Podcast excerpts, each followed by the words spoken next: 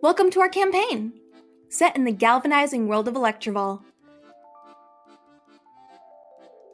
Join us for an adventure full of noir intrigue and electrifying. Wait, wait, wait, wait.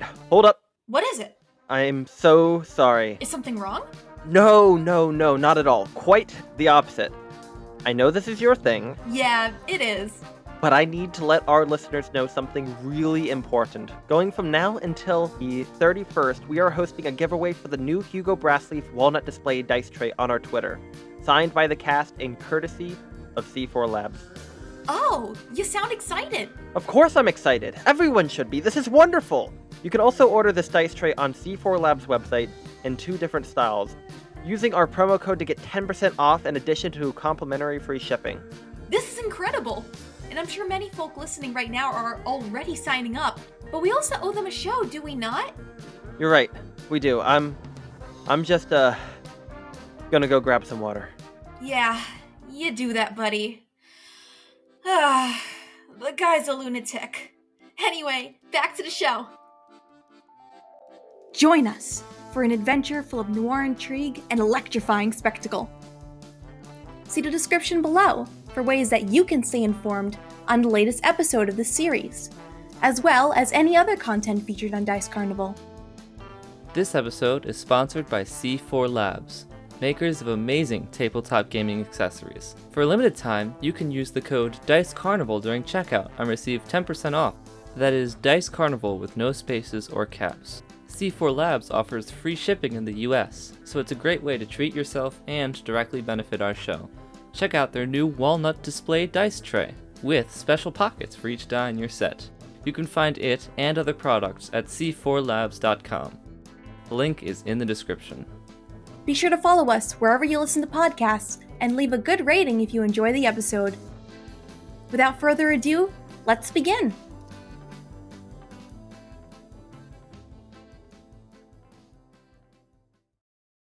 We begin today in the city of Electrival.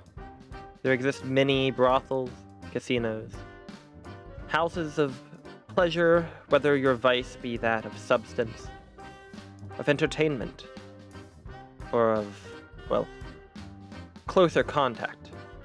How bloody that may be, well, that depends on where you are in the city. But where we are, as the party, is in the Spirit Ward the highest point that is the Cream and Cherry. Headquarters of the open face of the Twisted Dagger, Cranberry, Caledonia.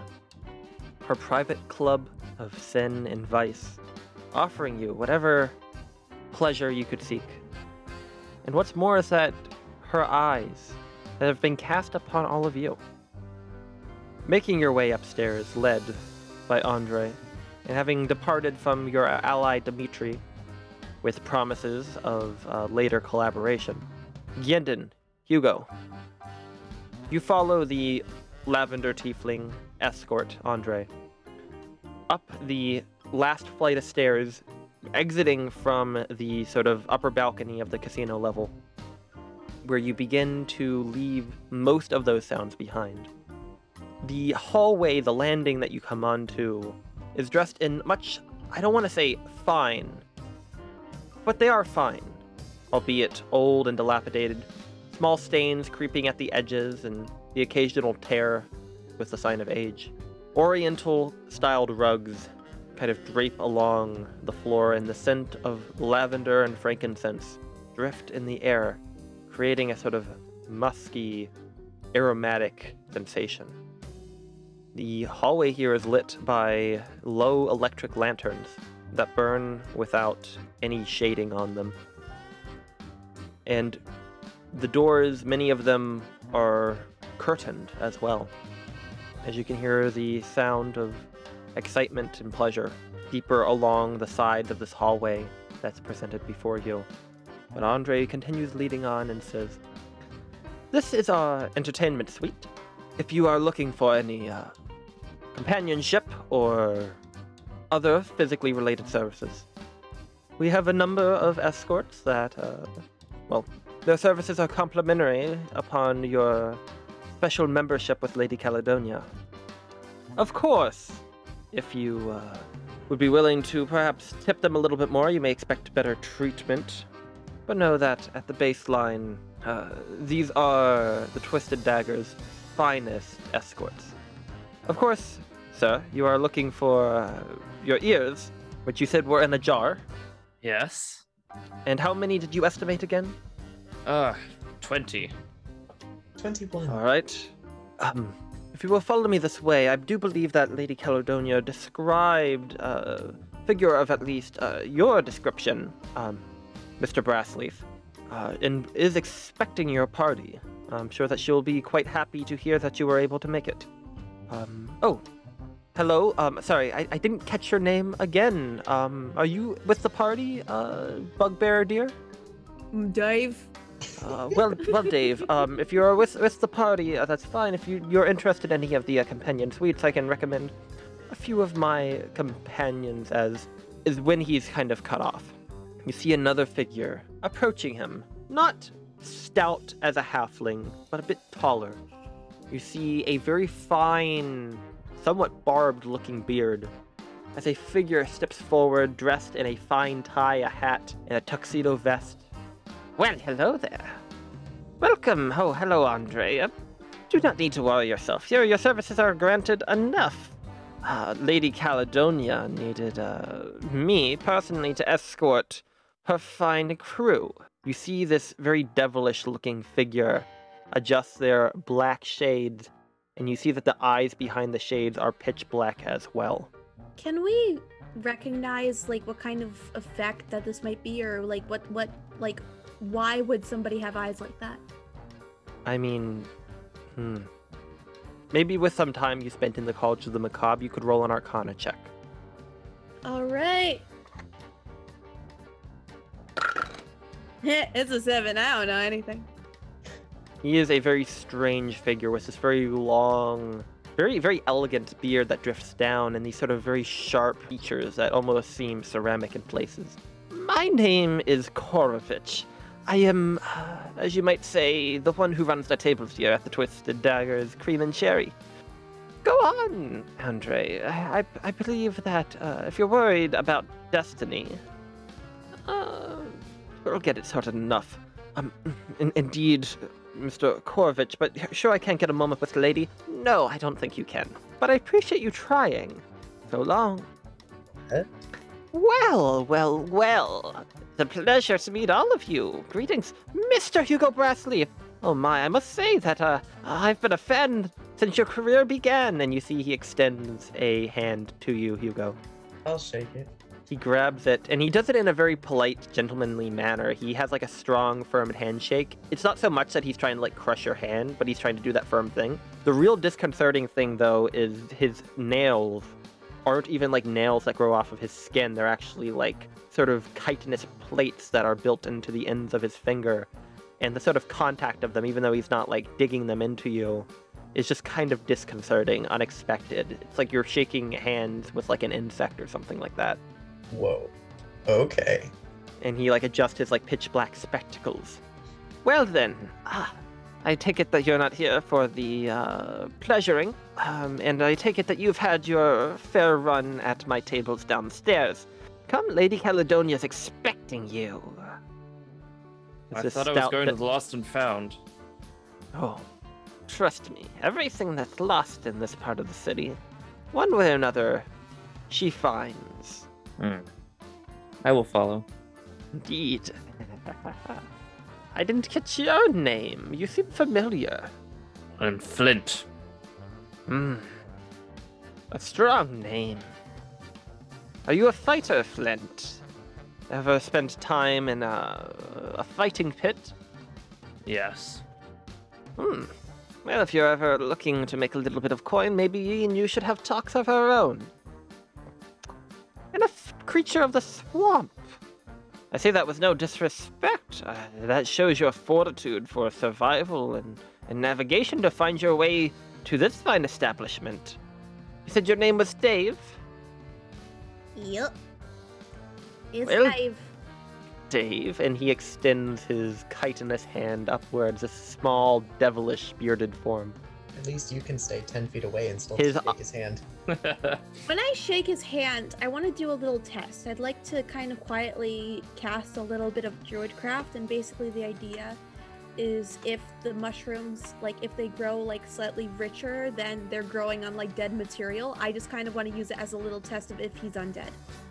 Can I do it like that? Roll. Are you trying to do this subtly a little bit, or are you trying to like put on some sort of show, like you cover your hand in mushrooms as you extend it?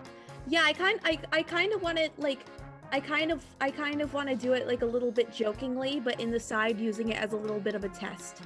Like, He- oh, he- you say he- I'm a creature of the swamp. Here you go. like he he genuinely like raises his uh, sort of are they eyebrows? It's hard to exactly say. um, with a look of impressive, I appreciate the flair sort of look as he uh, extends uh, his hand forward with a devilish grin.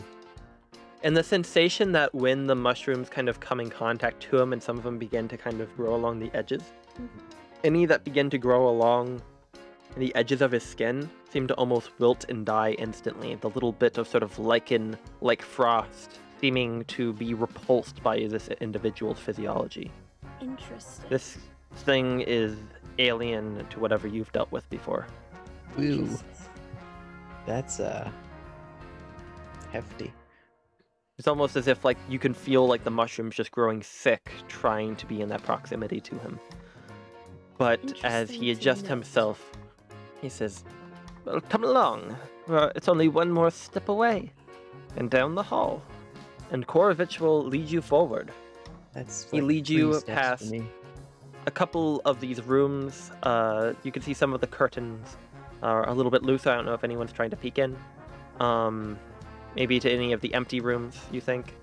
But you do come to another flight of stairs that goes up this sort of very tall five-story building, maybe six if you include if there's an attic to it. And as you come upstairs, the sound of music grows a bit stronger here. But rather than being a discordant sort of all these musicians playing in all different corners, there's actually like a sort of live band at one end. Finely dressed, though carrying uh, obviously second-hand instruments that have been polished, but their dents still evident. The interior of this space is made as lavish as it could if decorated with faded silks, looted treasure, and l- lowly burning candles. A big chandelier kind of hangs in the center of the space, clearly not a fixture that originally came with this house, but it is impressive nonetheless. Sitting among a pile of, of bags, and you can sometimes see like cut purses, looted items, some weapons, some crates, sitting on a rather regal looking throne, perhaps something that was once a theater prop, is a small halfling form dressed in a different outfit than you saw before. You see that uh, her hair is all done up and is bright red at the tips of it. She's wearing a sort of black uh, top hat, maybe almost indicative of a widow, but clearly more for festive flair than not. Um, a sort of laced corset that kind of holds her waist and bosom high, and uh, a short uh, dress that comes down into laced leggings that turn into bright red heels that match the ends of her tied up hair. And as you see, she is leaning over at one end, chained to a sort of neck collar, like some sort of show animal, are two humanoid figures.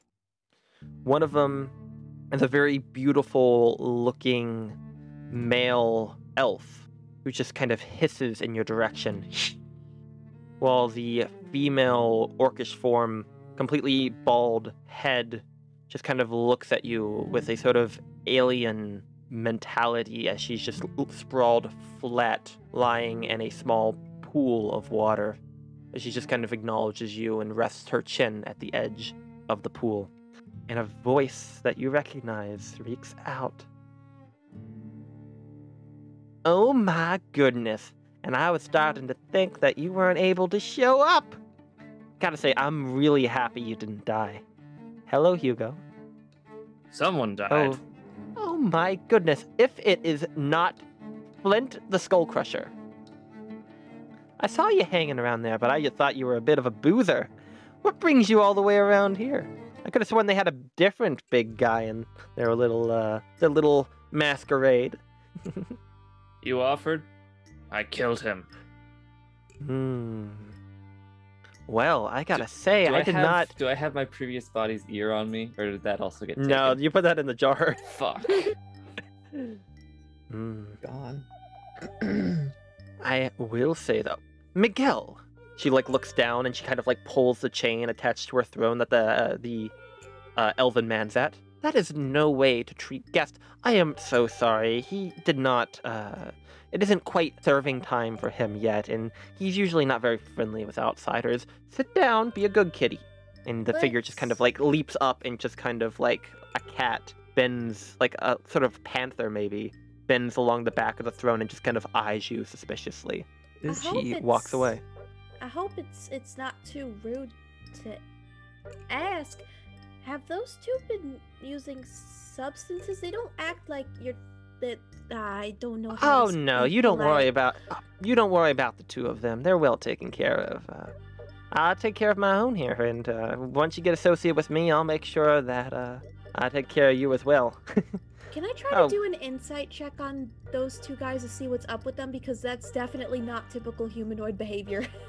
yeah, maybe like and like May mentioned, thing. like they're dressed they're dressed like as as in very fine. They're dressed in very fine sort of silks, like sort of golden laced, brought up. They're not dressed sort of exotically the same way that you saw the escorts dressed. They're dressed as like you would imagine someone on show, basically. but Yeah, they they're- have these sort of spiked collars around their neck and are behaving like the woman, the orcish woman, seems to be behaving like a crocodile, and the uh, elven man seems to be behaving like some sort of large cat. It's Yeah, uh, go ahead, roll an insight check. not typical. So I want to see if it's this is like drugs or some spell. I don't know. All Psychological right, that's a torture. 15. looking in the eyes of this uh, elven man, looking into it, the eyes are that of a humanoid, but somehow looking at them, there's just such a bestial nature behind them. You feel almost sort of mesmerized, like the same way, like if you were looking at a panther's eyes, as if you're were almost furry. being drawn into them. Like Oh something God. is up something is up with this person's mind you're not sure what it is you don't know if this is a spell or if Mhm. it is some creepy long-term brainwashing but this person is it's not even really a person behind there it's it's the mind of a wild cat a wild animal you know that is presented as show Yep. and she said, and she That's just looks at you, and she looks at all you and says, "Of course, yeah. I'm hoping our relationships might be a little bit uh easier going than I've had of some." Oh, hi Hugo. Hugo just shakes his head. You know, out of everyone I was hoping to survive my little game I played for you, I was really hoping you'd find a way to squeeze out of there with your beads. Maybe later I'll show you how to use them. You say that like you wanted me. If you really wanted me alive, you didn't really have to throw me in that situation in the first place. I don't call that healthy. What that shows me is that you're a survivor. And the problem is, is if I start bringing on folk who don't know how to survive, then I'm putting money, I'm putting trust in business interests that aren't worth it. But I could tell you're maybe a little bit perturbed by some of my methods. But I can assure you we're way past the, might say, game of it. And she's kind of like, uh, she's she's like walking up to you, Hugo. Like, do you take a step back or? No, I'm gonna stand my ground. So she like looks in- at your sort of fine, you know, musician's collar, like dress outfit, and she kind of like straightens your collar out a bit as she's just kind of walking around and almost studying you. And then she snaps her attention to Soup. Now, you are another interesting factor. You present yourself as a bit of a bit of a martyr, kind of like the uh, the other fella. My condolences, by the way, but uh, I could tell that uh, he was struggling a little bit in life. And truthfully, if you can't stand up to my test, then of course, you coming right in here, I've heard of your reputation. Any souvenirs for a lady? I would, but They were all stolen downstairs. Oh my goodness. I'm gonna have to put a few folks onto that. I really appreciate you not razing my entire play space downstairs. That would that would lead to some very uh, uncomfortable talks. But I understand a man like you, you take action, and I can show you that I'm a woman who takes action as well. Hmm. So she's just kind of like studying your tattoos and stuff. Of course, and she does like a little bit of a twirl in her dress, sort of her skirt kind of like sprawls out a little bit and comes to a rest as she does like a sort of twirl on the back of her heel. And she starts walking backwards towards her throne. You came here on my invitation because you want to be able to talk a little bit of business. And I saw what happened at the Crocodile's Ball Gown the other evening, and I think I might be able to help you get a couple answers. Maybe a little bit more. Looks at Hugo, depending, looking away, on uh, what terms we feel comfortable with. From what I can tell, you're missing ears, not tongues. Speak up. we want answers. Because I'll hold up the little bracelet.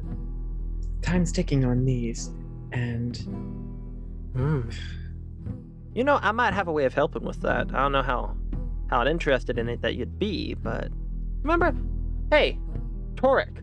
Yeah, she speaks to like one of the folks, like just kind of staffing along the edge. This sort of very brawny, apparently some sort of hired muscle she keeps nearby. Probably one of the two people you saw earlier. You got that uh, blade we used for, uh, you know, old Bill. You know, the one that was poking his business and ladies who weren't exactly willing. Do we still have that? I'm sure it'll get through arms easily enough. And he's and he like do you see the dude like looks around a pile of rubbish and he just pulls out a bloody cleaver? You're in for something. I mean, it's just an option.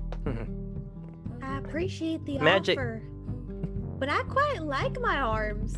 I think they're they're they're soft, and I'd like to keep Well- them both. well, I can assure you, we got some mighty hell anesthetics. So if you're running close on the talk, clock and need a little bit extra time and willing to lop off some sacrifices, I'd be happy to uh, provide that service for free. Just as an option, you can put that away. I'm sure old Bill's not coming around here no more. long as we Don't got nothing to bring here. Long as we get the information we need, that won't be necessary. Absolutely. Trying to trust the law after all. Well, here's my little situation. Business I like to run is a bit, uh, well, you seen it. I like to play my games. I like to make sure that my boys and my girls are well taken care of, and my patrons are taken care of by them. Twisted Dagger, we got a little bit of a, a double reputation as well. I handle the business on the front, and an associate of mine, well, he kind of covers the books on the back. Sometimes folks need to go missing. Sometimes people need to be found.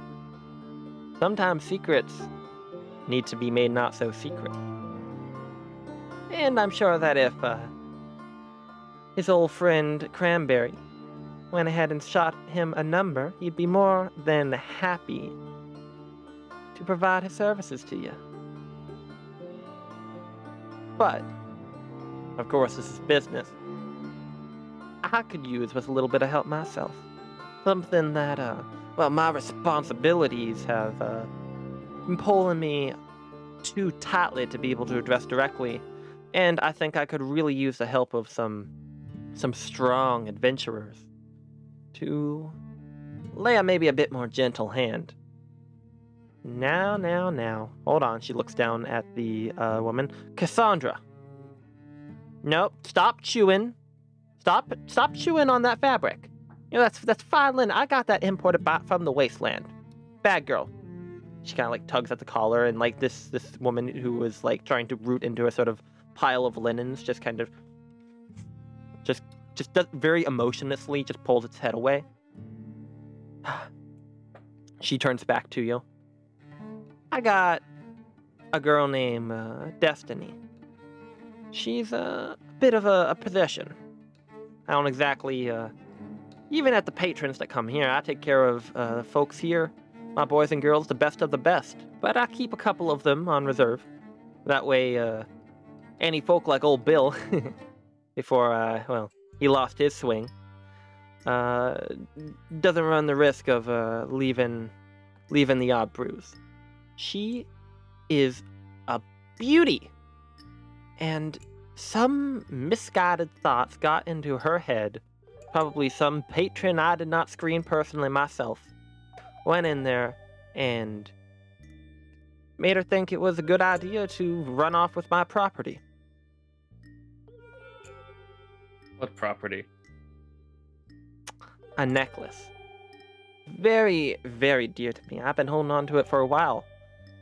But she went ahead and uh, scooped it up, and I think that she's trying to skip town.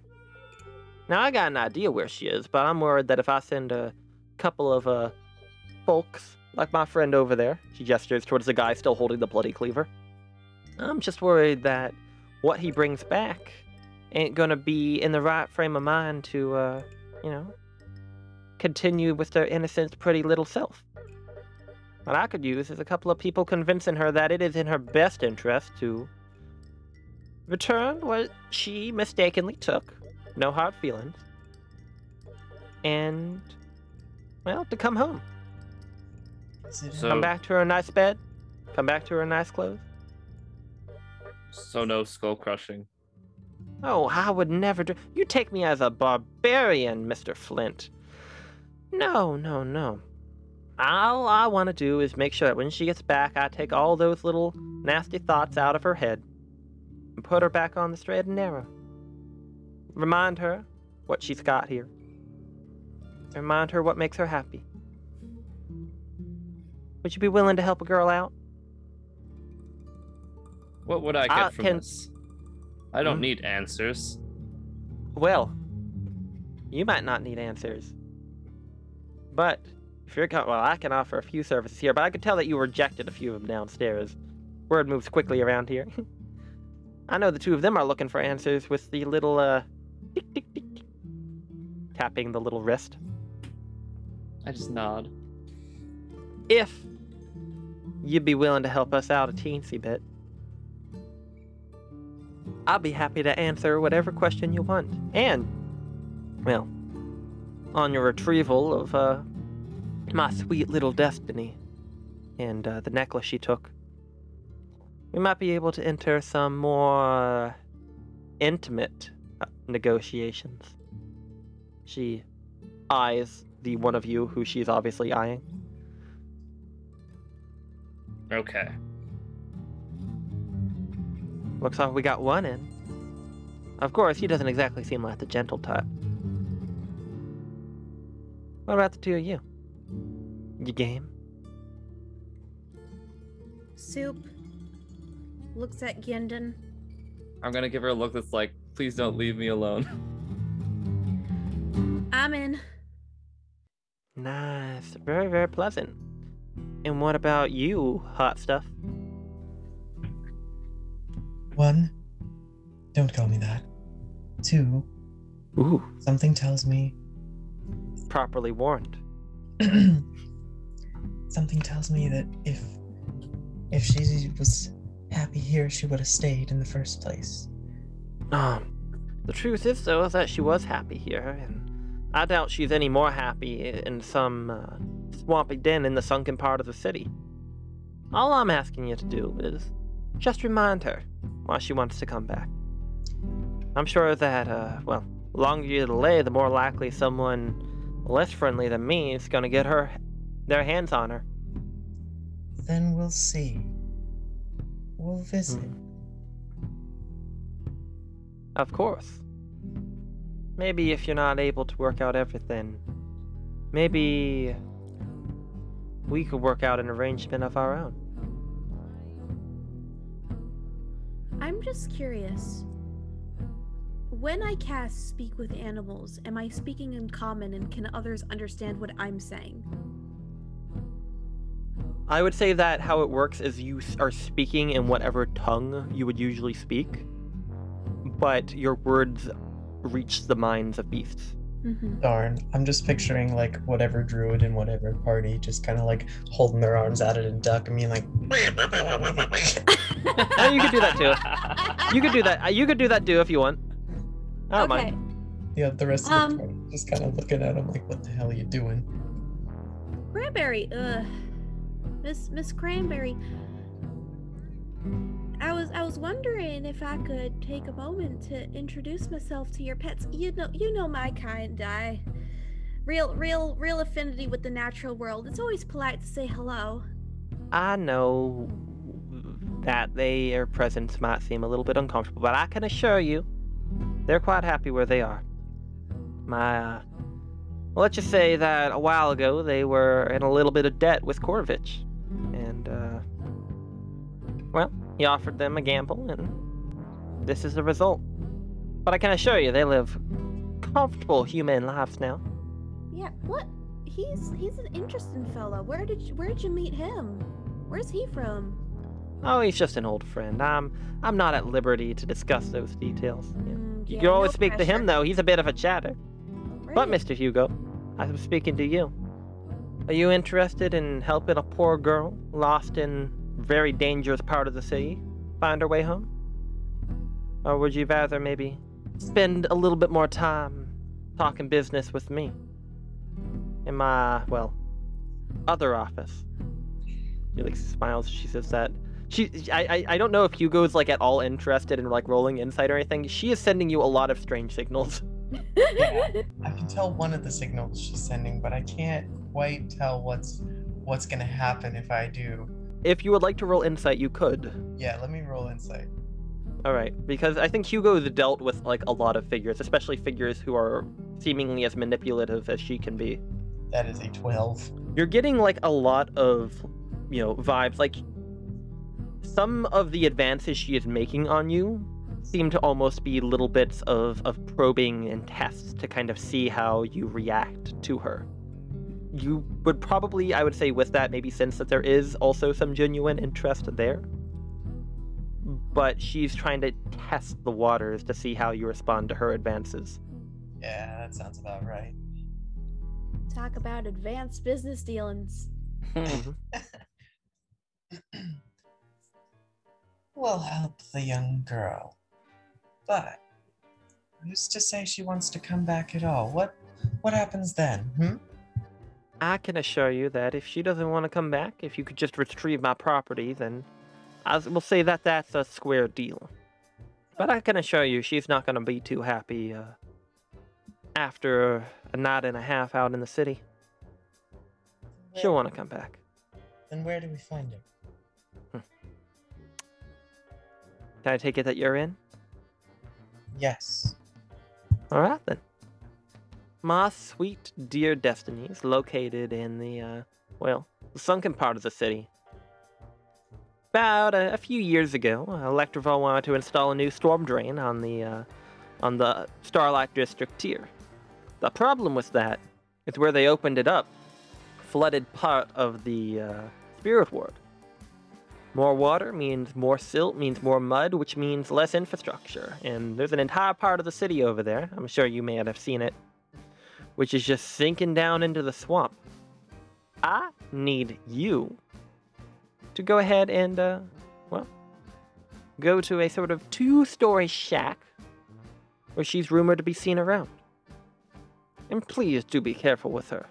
I don't know what sort of ruffians might have gotten her, their hands on her, but I can assure you that they do not play nice in that part of the city. Of course, but deal is a deal. And I will make my associate look for one answer of your choosing. Can't promise that, uh, depending on the scope of it, we might not be able to provide, but he's pretty capable. And if not, I can offer you the insurance of another free question Is this to me? Sorry.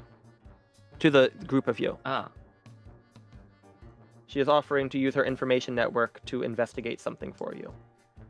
Do we have to decide what our question is now, or can we possibly decide it on retrieval of your property? Well, you could always wait on it, but that just means more time for the investigation to get started. Hmm. I'm sure that uh, if you had an idea, we might be able to get it done by the time you get back, Then, depending on what information you're prying for. then give us a That moment. is. Let's talk. Let us talk about this.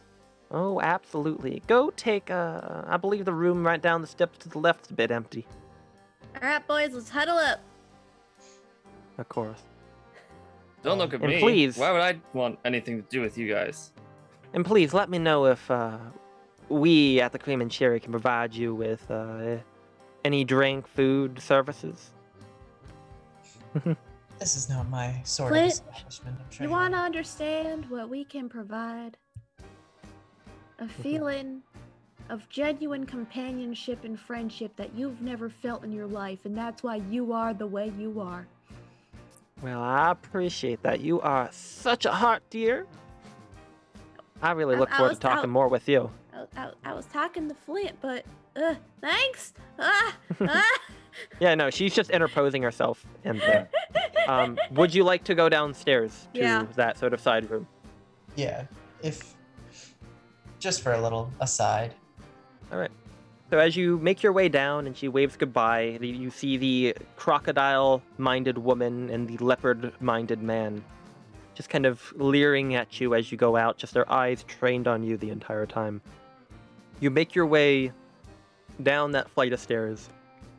And you notice at this point like the music had basically stopped during your or at least gone down in tempo as it went in, but now has kind of gone back up. A lot of uh sort of wonky sort of sounds that do kind of work in like a, a New Orleans mixed jazz way, but there's always like an element of of uneasiness to it that seems to hallmark the entire aesthetic of this building. And as you make your way down the steps and uh, you see uh, one escort that she basically called upon to show you to the sort of private brothel room, do you step inside? Yes. hmm All right. So they lead you in, open the curtain, and close it, and you come into a finely decorated room with a sort of vanity mirror, same sort of drapes everywhere, some incense burning in the corner, a very dirty window, kind of overlooking the upper part of the city. You can see like light streaming in through it.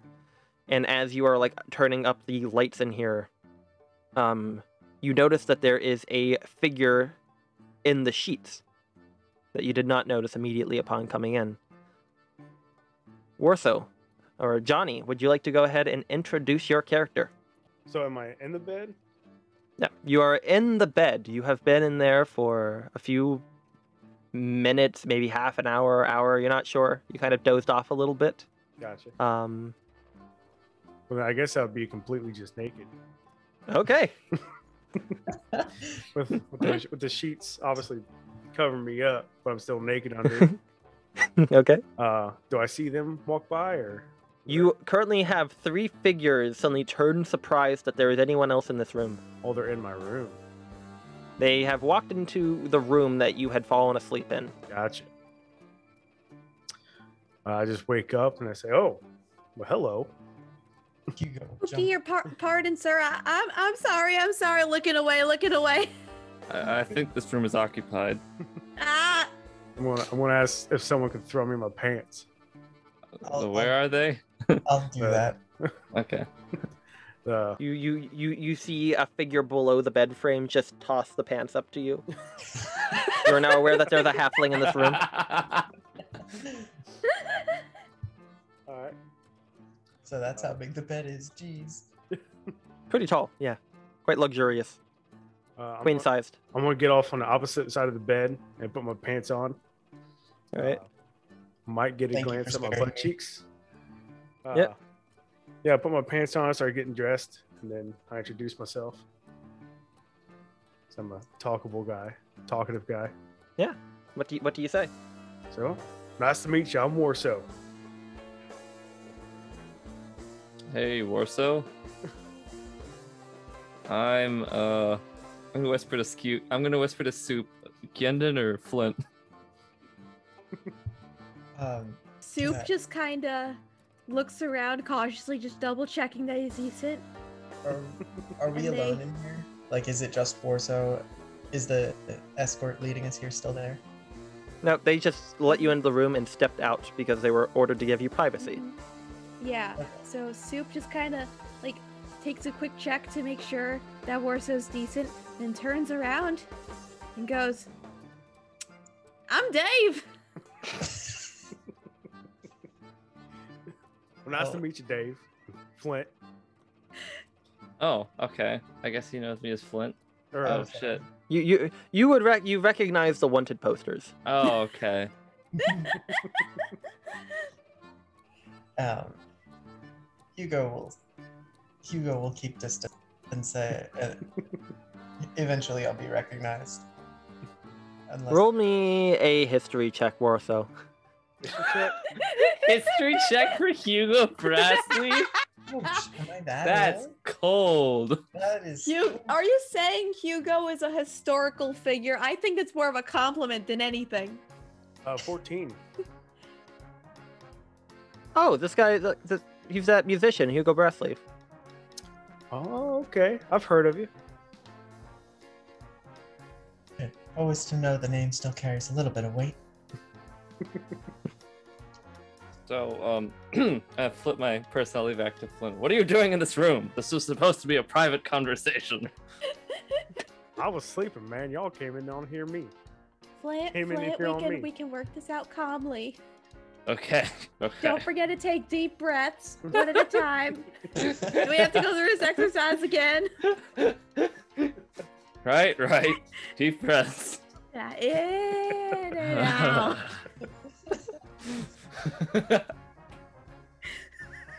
Right. Uh, Thank you. Um, Business, Caledonia. We need to discuss amongst ourselves.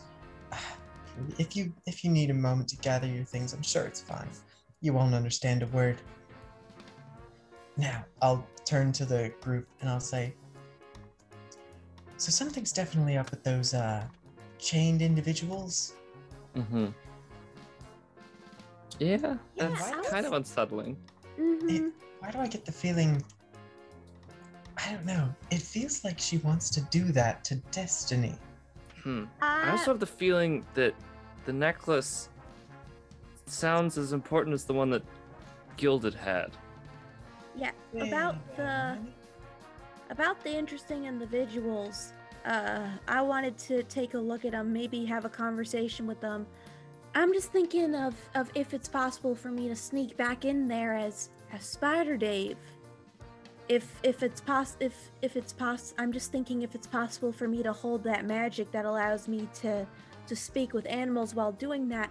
Though I don't know if that kind of magic would even work on those people. I can I'm not really sure, you know, what the paragons would consider them as at this point. 'Cause I saw those eyes. They're gone. Hmm. That's truly hard. Yeah, it's it's real scary. I don't know if it would be wise to sneak in to a woman as powerful as that personal quarters, especially on just a hunch that you don't know will work. Hmm, true. See, for now, we talk to the girl. We find out what's going on. Also, we need to be careful about what we're saying. We don't know who's actually listening.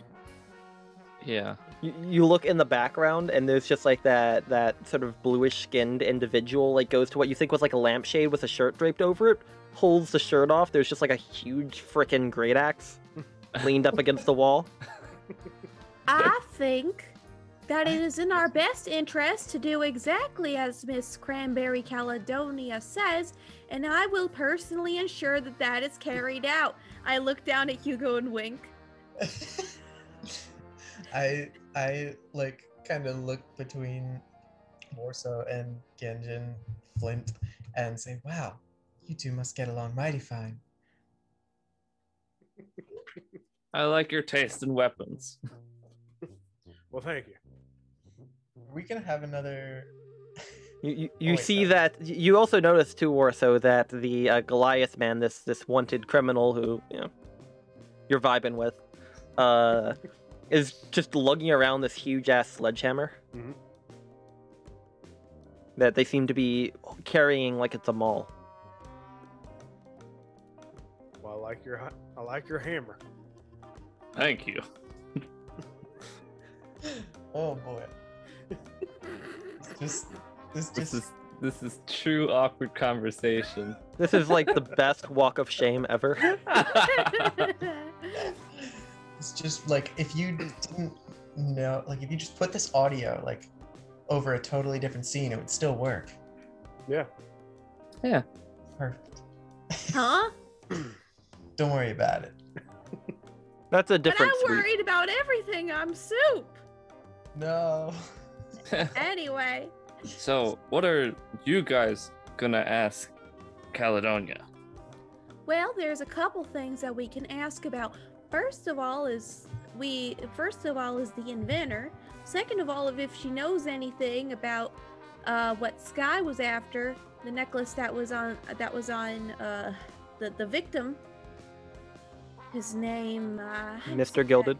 Mr. Gilded. Mr. Gilded's necklace. It's another thing we can ask about.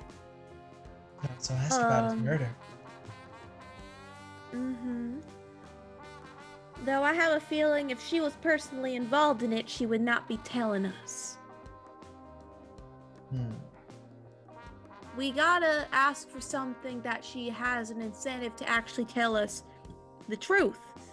Because if it's in information that can incriminate her, she's not gonna tell us. Is, did Dimitri leave for any reason? Judging by what you said, I think your best shot is about the inventor. The two of you haven't seen Dimitri since you walked in, basically. Hmm. I wonder if it would be a good idea to find Dimitri and tell him that we have an opportunity. Uh, Dimitri, I caught him on the way out.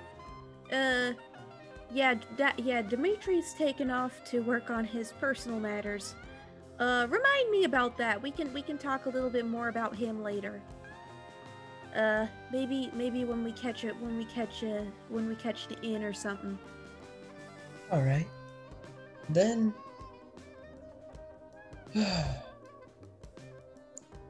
Murder, necklace, or inventor? Could ask just how's the inventor connected with the murder and the necklace? Get it all in one. Well, I believe we're looking for the inventor because we there's uh, Dimitri said he has a suspicion that the inventor is the reason you know everything happened in the first place with with your droids going haywire and the such. Those bastards. Hmm. What would we ask? Hmm. We at least need to phrase a question. There was a necklace stolen from Mr. Gilded. Could you figure out what was its significance? And why would the inventor be That's a two part question now. I don't think she'd let that fly. Well, she said that she'd be willing to, you know, do you more favors if you could see her task done to perfection. Okay.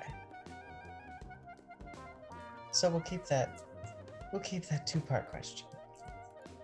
See what we can accomplish. Let's give her the first part now so she can start looking into it. How's that sound? Sounds good to me. All right. How are we phrasing it again? Just When is- Mr. Gilded was murdered, a necklace was taken off its, his person. What is it, and what is its significance? Okay. And Hugo, I believe you should you're the best to deliver that question. I don't think she's a type to listen to me.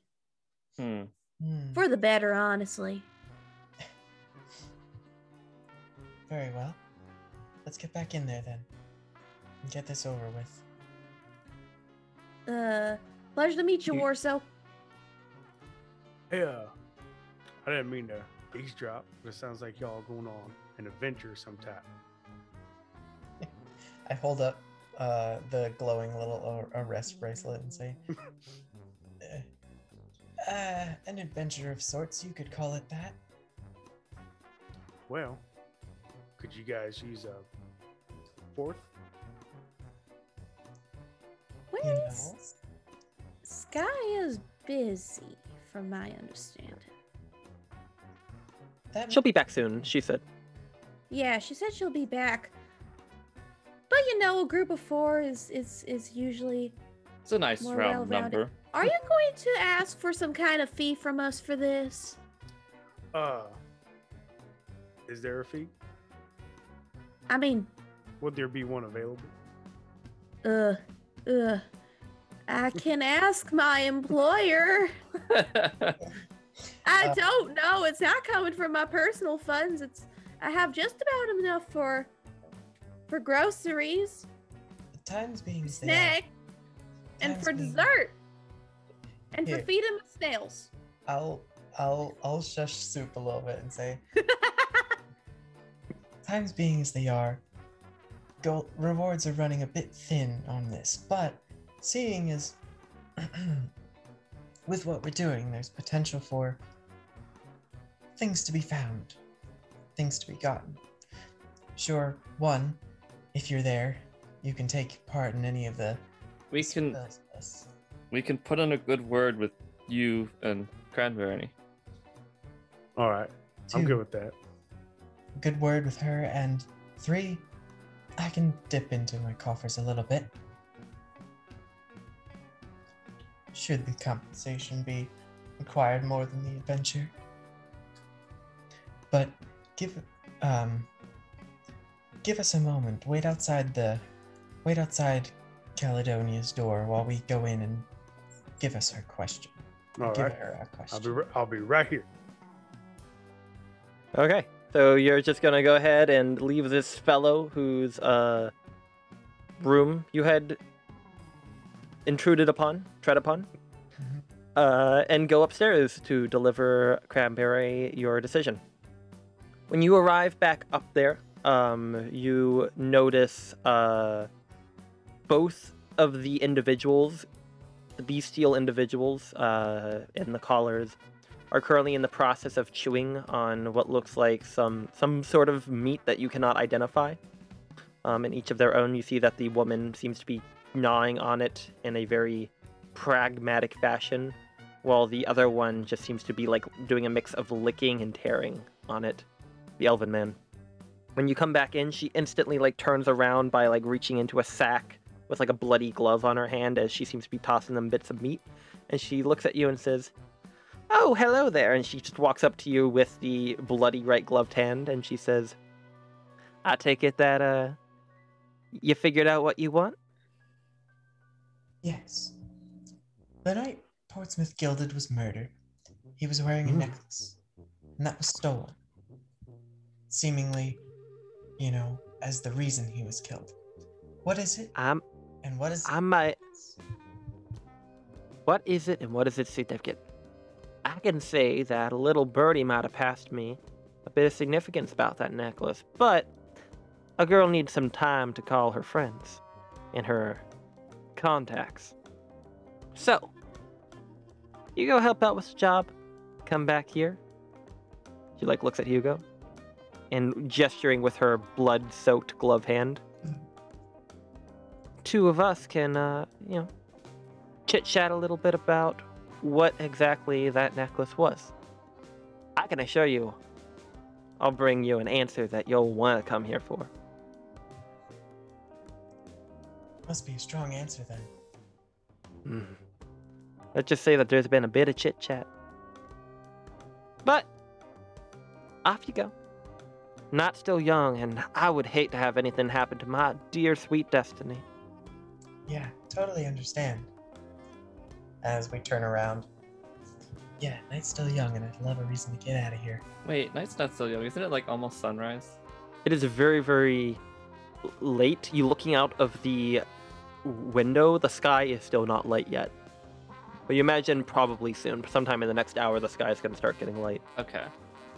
Well, young means something different to everyone. It's like five or so in the morning. Alright. All Well, right. Let's go and pick Let's- up Corso. Let's pick up Very, very end of the business hours. Yeah. Mhm. So, uh, Warsaw. Yeah. Did are you are you just sticking around? What are you doing? We're coming to get you. Yeah, You I'm going see with a him. fi- you see that there's a figure who's actually approached you, and she says, "Oh my dear honey, it's uh Chastity. I'm terribly sorry if uh, I had to hop out there for a hot minute. You want to go for round two? No, unfortunately, I got some business to attend to. Hmm. Well, as long as you're making those coins, I'm more than happy to pick them up. That's the whole point. the three of you come down on the scene as you uh, see this uh, this this half elven woman of darker skin just kind of drift back into the uh, the room, leaving a, a little red kiss on Warsow's cheek. Oh, my That apologies. explains why he was naked. Why else would he be naked? Start to Did- blush a little Did you bit. think this was a hotel? I mean, I was naked in the hot tub. You know, people have many reasons for being undressed. We're in a brothel slash bar slash casino. You think I'm not actively trying to suppress that information in my mind? Clearly, Oh, you haven't been ar- in this many brothels, bars, or casinos. May I mention this? This is like right next to the stairs going down, so you're having this conversation about 15 feet away from Warsaw. Right. Oh, hi, Warsaw! Hey, Right. Stoop. Warsaw, I'm I'm sure you They introduced themselves as Dave. yeah, you Dave. Yeah, Dave. Hey, Dave. Hi! I'm Dave! Gotta. Right. Um I suppose we should brief you a little bit on what what this will entail, Warsaw. All right. Um, are we just walking straight out of here? If you want to like talk and walk, if you want to wait to talk until you're out of the casino floor, you all still have your beads on you. Except for Warsaw probably has like a little festive pin on his lapel. Yeah. Which serves a similar purpose. Those things probably count for re-entry, don't they? Oh, yeah.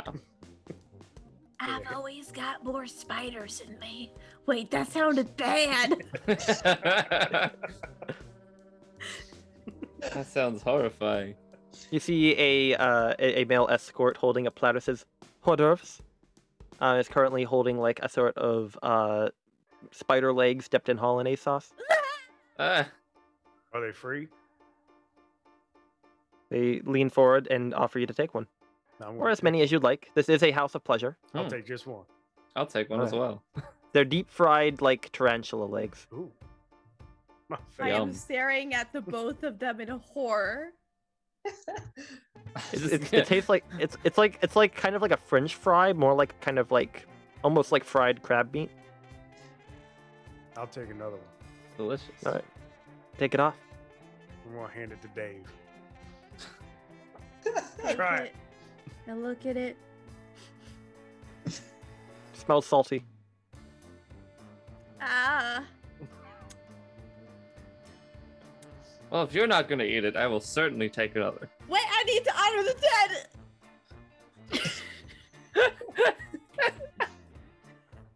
may may you be honored in the hands of the Paragon. Can I just push her Not out a the vegan, door? but I feel. I'm just gonna push. This push. is all- I'm, just, I'm pushing is- Steve out the door as they're doing this. This is all happening as you are making your way out of the casino. Um, you see that there's not a lot of eyes on you because it looks like they're everyone's leaning over that center cage that you saw when you came in, and seem to be like shouting and yelling like, "No, don't go that way, you idiots!" Ah! And you see like some smoke rising from one of the pits. Oh. So there's the. The thieves' gambit someone has apparently attempted. And uh, some bets are handed out depending on those who thought how long he or she would have lasted. You see, it was like a sort of timer, an analog timer above it. It's like, all right, folks, who had who had three minutes and fourteen seconds? Three minutes, fourteen seconds. Anyone? Anyone below three? That number reminds me of pie. Like the dish? You're still holding a fried spider leg that you are crying over I as you get casually shoved it out the door. I casually handed over. I ha- casually handed, like, slowly handed it to Gendon after I finished ordering it. Yenden, you have a bre- uh, uh, a blessed spider leg French fry. Okay then. Munch. I guess I'm, I'm, I'll go to Dave. Just like I think you need some deep breaths. I do. I really do. All right then, come on. I'm not. I'm In, not. Don't. In in, and and out. out. now, I'll assure you, I'm not a vegan. It's just specifically spiders I feel very connected to. Thank God it has an onion ring. Now that that doesn't look we're- like it's helping.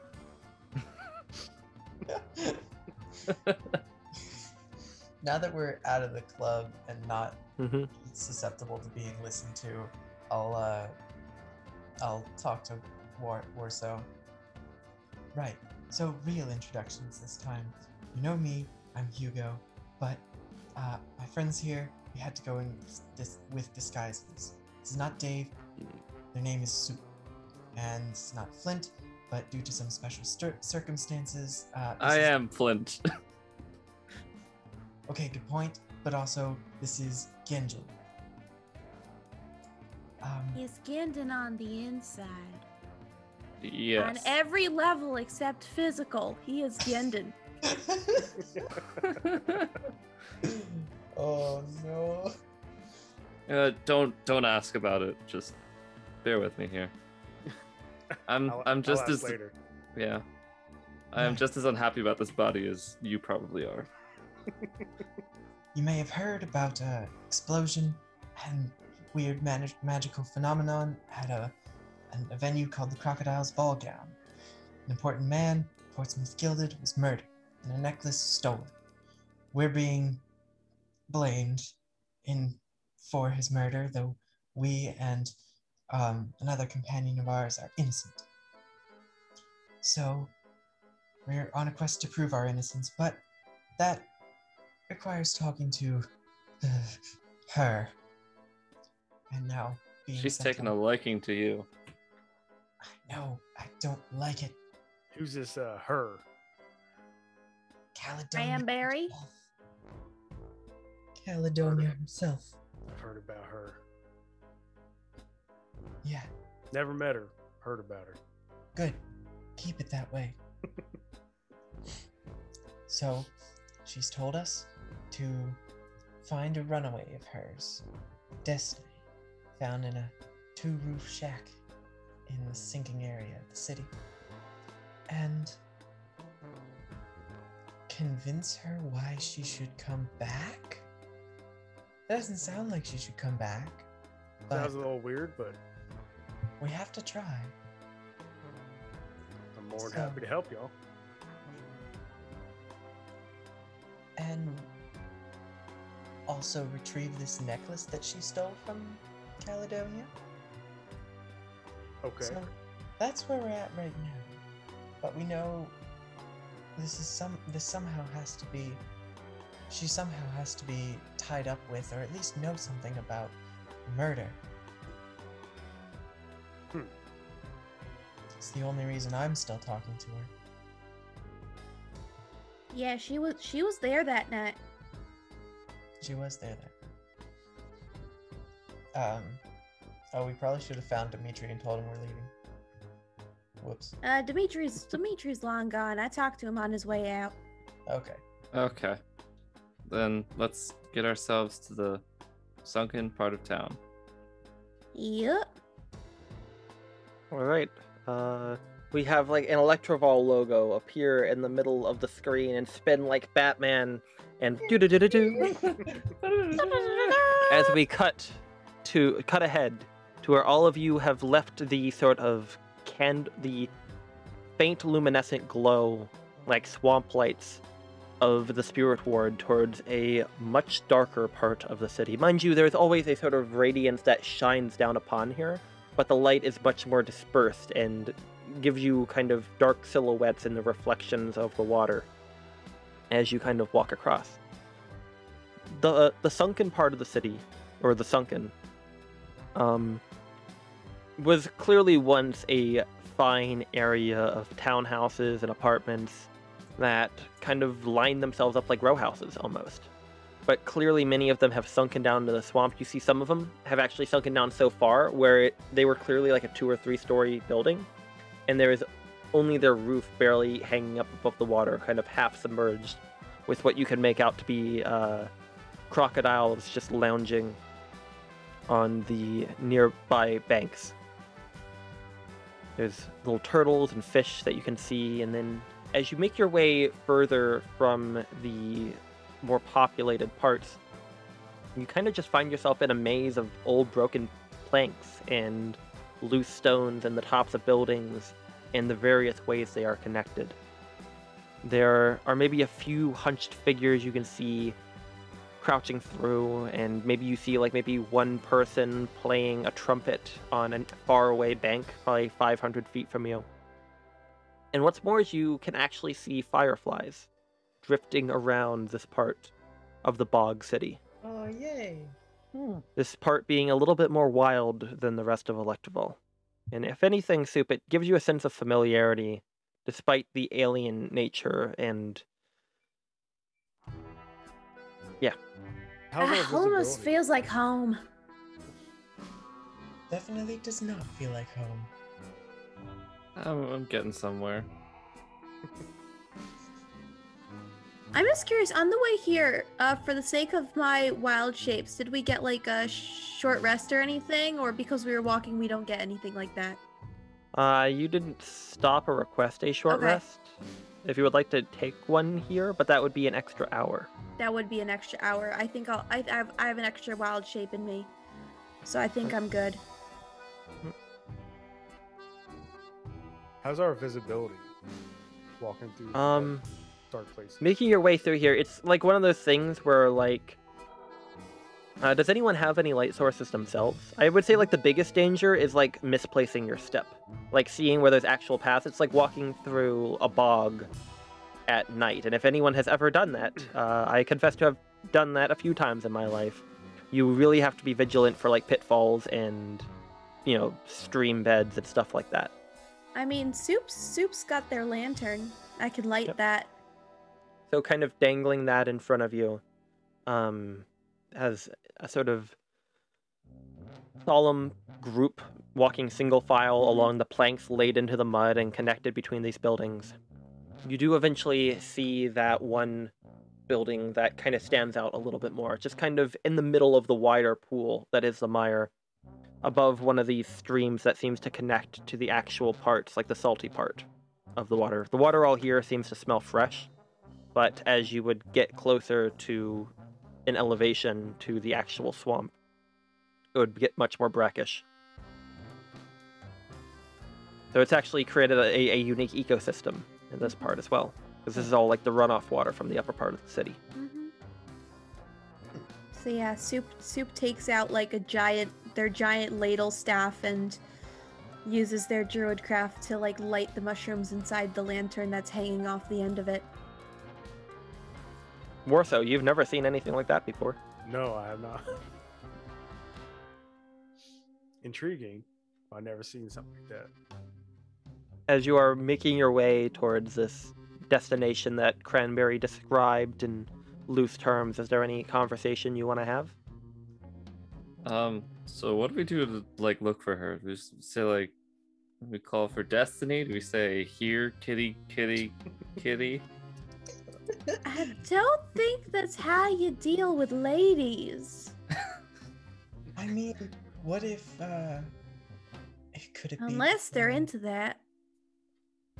I have met a few, but it's possible that the, uh, this Destiny child we're looking for is, um. is like the, the cat man, the alligator woman. Like You it. know? Maybe she's, uh, not all there and Yeah. A little animalistic. Well, go oh, ahead. It's to steal a necklace, so maybe she is fully, fully human. I guess we'll hmm. have to see when we get there. There's there's the rumor, and if anything, if someone's seen her around there, then there might be someone new nearby who knows where she went, or some way to track her. Okay.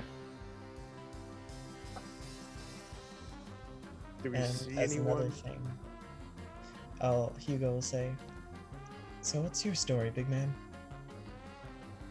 Well, I got here uh, to do a job, and uh, after that job was complete, I just kind of stuck around. But money's getting tight, and you know, I've been on a quest for not so much a quest, but trying to solve some murders and stuff like that. There's some supernatural forces at hand with it. So, Wait, another murder with supernatural forces somehow involved in it? a couple of them. Uh, Huh. These jobs, are you uh, required to sign any sort of, you know, non-disclosure things, or is this Um, information that could potentially be useful? There's there's no what's the word for it there's no contingencies for it but uh i was in the process of looking for a group of people to help me out Interesting. All right. So you're like some kind of private investigator? you could say that We could use someone like that. That that how convenient.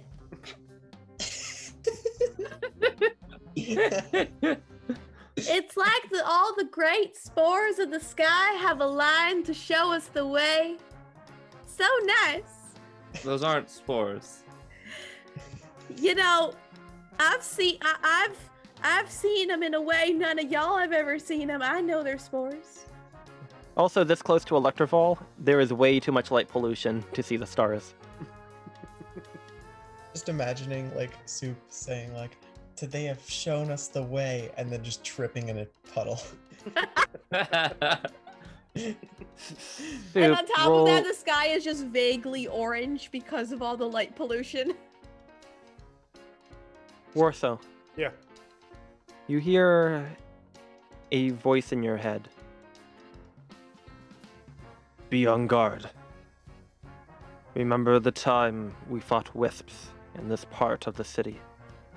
Do not be lulled into dark corners. And see that others are not preyed as victims. got it You say got it out loud? Yep. Alright. Yeah, he gets it. He gets the sky is full of spores. like I get their technical name, but Why I would know you what agree really with are. Soup here, Warso? Because I'm right. oh yeah i was agreeing with her uh. spores spores in the sky i seen them Oh, oh. Yeah. You've seen them? And I just kind of casually just pull out like a mushroom from like, from like, like Probably- probably- I would say with probably Soups and Hugo's passive insight, you would realize that Warsaw was kind of just spacing out when he said got it. Interpret that how you will. Just, just, just hold up a bit, a thick, you know, real thick specimen of the good stuff. Eh? We can't we can't go giving drugs to people we just met, Soup. First It's impressions medicine. it's good for the soul. First impression Soup. How many how many times have you done this before?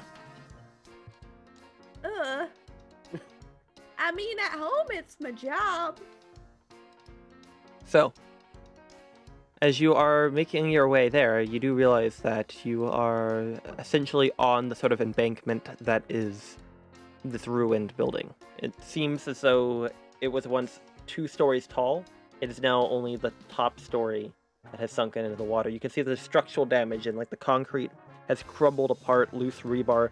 Clearly a building that has been here since before Electrival was built on the ruins of Lectrol. Pre-eclipsing. And you can just see a faint little bit of electricity like sparking in there, like a slightly fritzing light bulb that needs to be changed. Um, so, it's pretty dark in here. It's pretty dark out here. Like you've got like a massive visage of like a city above like a wall of dark. Mhm. It's like as mm. if there's like a giant tiered city in front of you, and you're just on like the swamp outside of it, basically. But Yeah. there's like these structures sinking into the swamp outside. Gotcha. So like half of your horizon's dominated by Electrival. But this here, it, it's it's strange because like you're you're on the opposite side of where the light's shining, so you're like you're looking at it, so it's just a dark silhouette of a building, and you see a little bit of light inside of it. Gotcha. But gonna- everything else is completely dark and kind of blurry from having to look towards the light. I'm gonna motion for everyone to be quiet, and I'll make a perception check. See if I hear roll a anything. per- roll a perception check. Nineteen.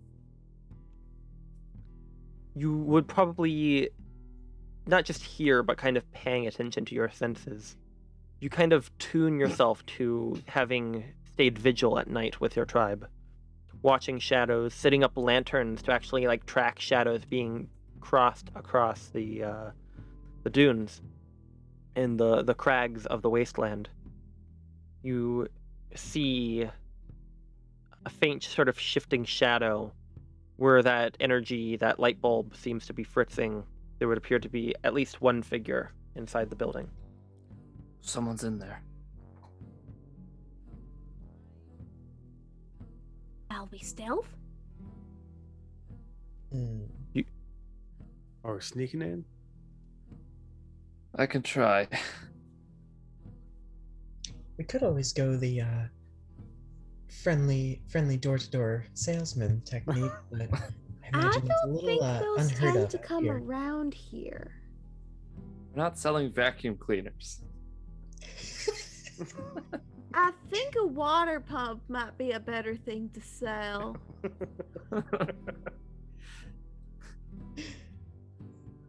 I'm down with knocking on a door trying to sell a water pump. That's a plan, at least. Sure. But this were a also video at the this is where same you'd hit save time- before we try that. At the same time, if you're in this part of town, do you have the ability to invest in a water pump? Good point. Good point. Okay. This Maybe- could be destiny here. I mean, we're. I don't think don't- we're destined to sell water pumps, Gandon. I'm saying that could be destiny in that house. She's taking refuge in the house. Ah, If we knock on the door and say we're selling a water pump, she would not understand. Okay. We can try to sneak in. Okay. Okay. All right. Let's do it then. Here. Alright. I'm not all that good at sneaking, so Me neither. How about we stay on this side of the house and you guys cross the other side? And if she does decide to run from you, she'll come over here. Yeah. You would notice that this this inlet only basically has one bridge going back and forth, and it's not even that well made. Like three feet wide, and no railing. Alright, so if anything, we can trap her. And then we've got two powerful individuals here in order to stop her so we can have a polite convert. That sounds wrong. Does that sound like a plan? I'm not though? going to think about that. It does sound like a plan. Okay. All right. Good luck. Then let's do it. What's the plan? We're gonna leave the two big boys. Um, if she tries to flee, I'll We- keep watch on the light that I can kind of see. So like Soup and Hugo as like the faces are going to go ahead, and then once you get to the door, Gienden and Warsaw are going to basically just kind of man the uh, door. yeah, we can even at least do some just some like reconnaissance in the house and then exit if we wanted to do the knock hello technique. Um, All right. So you're going to sneak ahead. yeah. and the two of you are going to stand on the bank. That's fine. So as you make your way over to the other side of the bank and you get onto like the actual like mud and silt and crumbled concrete, Hugo and Soup, go ahead roll stealth checks as you attempt to move silently. Ah, Alright. Okay, we are uh, we are starting off well. I got a nat All 20. right. Nice. I Oh. did not. I did not do nearly as well, but a 14 is still decent. That is pretty good. So the two of you, are you making your way through the building and just trying to move quietly as you can? Mm-hmm. As you step within this interior space, clearly once a loved and cared for frame has fallen apart through the time of weather and age and uh, swampy humidity. Wallpaper has faded and curled and begun growing with shelves of mold and fungus. The windows themselves all broken, probably most likely due to uh, vandalists seeking to find something still intact that they could break down further. The noises you hear in here, you hear the faint humming of a light bulb, but you also hear the sound of lapping water and a slight cursing of a feminine voice. "D- d- No, please, uh, I, not another hole. How many more can I patch? Unaware of your presence. If Hugo, with his natural 20, would like to peek around the corner, you can see, not noticing you in this space, is a single figure dressed in a very fine white silk gown. Wearing a sort of a sweater that seems to, or a sort of jacket that seems to not really match her dress, and is currently in the process of trying to uh, stabilize and prepare and currently patch this sort of canoe that is certainly tied within the interior of this broken space, leading it like a almost a sort of makeshift dock. Like the concrete shelf descends into the water, and she's kind of standing ankle high in the water, her dress getting all wet in the process and murky, um, as she is attempting to figure out how to make this canoe work. And if you want to, you could dip your head behind and in whispers speak to Soup. Yeah, I will do that. Soup. She's trying. You, you don't. You can. You can stage whisper. Okay. Soup. She's trying to fix a canoe. Uh huh. So she's trying to get out. Yeah. at Oh, least that's dear. what I think. You also saw she was not armed at all. You could not see any visible weapons. Right. Oh dear, that's a. T- I I understand. I don't completely understand her situation, but I mean, I'm from there, and based on based on what you're describing, she's not gonna survive a day. You hear the sounds of bubbling, and then just sobbing, and like a the sound of like a splashing of like her knees going into the water. Okay. Um. Is there another way to the? I mean, there's got to be another way to the water from the house. If she's... I mean, you could theoretically walk around, but from what you saw, like how this building is built on the embankment, like you would have to be wading through the swampy water of this part of the city to get we around need there. to stop her. We need to stop her. What she's doing right now, she she might be killed within a half day if she really decides to go out like that. Wait. Uh, how do we do so gently? Darn.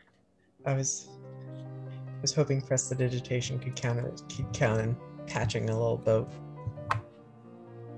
Hmm. Like the, I want to redefine that the sound that you heard sounded like the canoe sinking into the water and her sobbing in response to. Oh, okay. I thought you attempt just she had started failed. walking off. Oh, No, just- no, no. That was like her knees going into the water. She was. If Hugo were to peek around again, he Mhm. could see that she is. The, the canoe just kind of sinks onto the platform she's on, and she just seems distraught, not able to get it to work. I don't want to startle her. Should we try to bring. You know what? If she discovers us, she'll be a lot more calm than like if if than if we approach her. If she has a reason to approach us. You get what I'm saying? Mind if I try something, Hugo? Sorry about that. Um. Could you say that again? It might be better if if we encourage her to approach us instead of us coming out to to her. You mind if I You mind if I try something, Hugo? Go for it. All right. So, what I'm going to do is I'm going to use um I'm going to use Nature's Disciple and use one charge to cast Shape Water and kind of use it to push the canoe to the surface using Shape Water. And So when you that's- Mhm. Keep keep talking. And basically, since that's not concentration, I can have that effect there. Once I do that, I'm gonna um, kind of druid craft almost like a, a glowing, like a little glowing path that leads from like the heart of the canoe around the hall to us.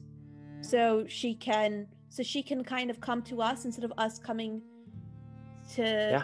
her. So when you cast a spell, like you do kind of reveal yourself at an extent. Mhm. And this is your first time ever really channeling the magic of the staff you found on Flint's body uh, before I was resurrected as Gyendon.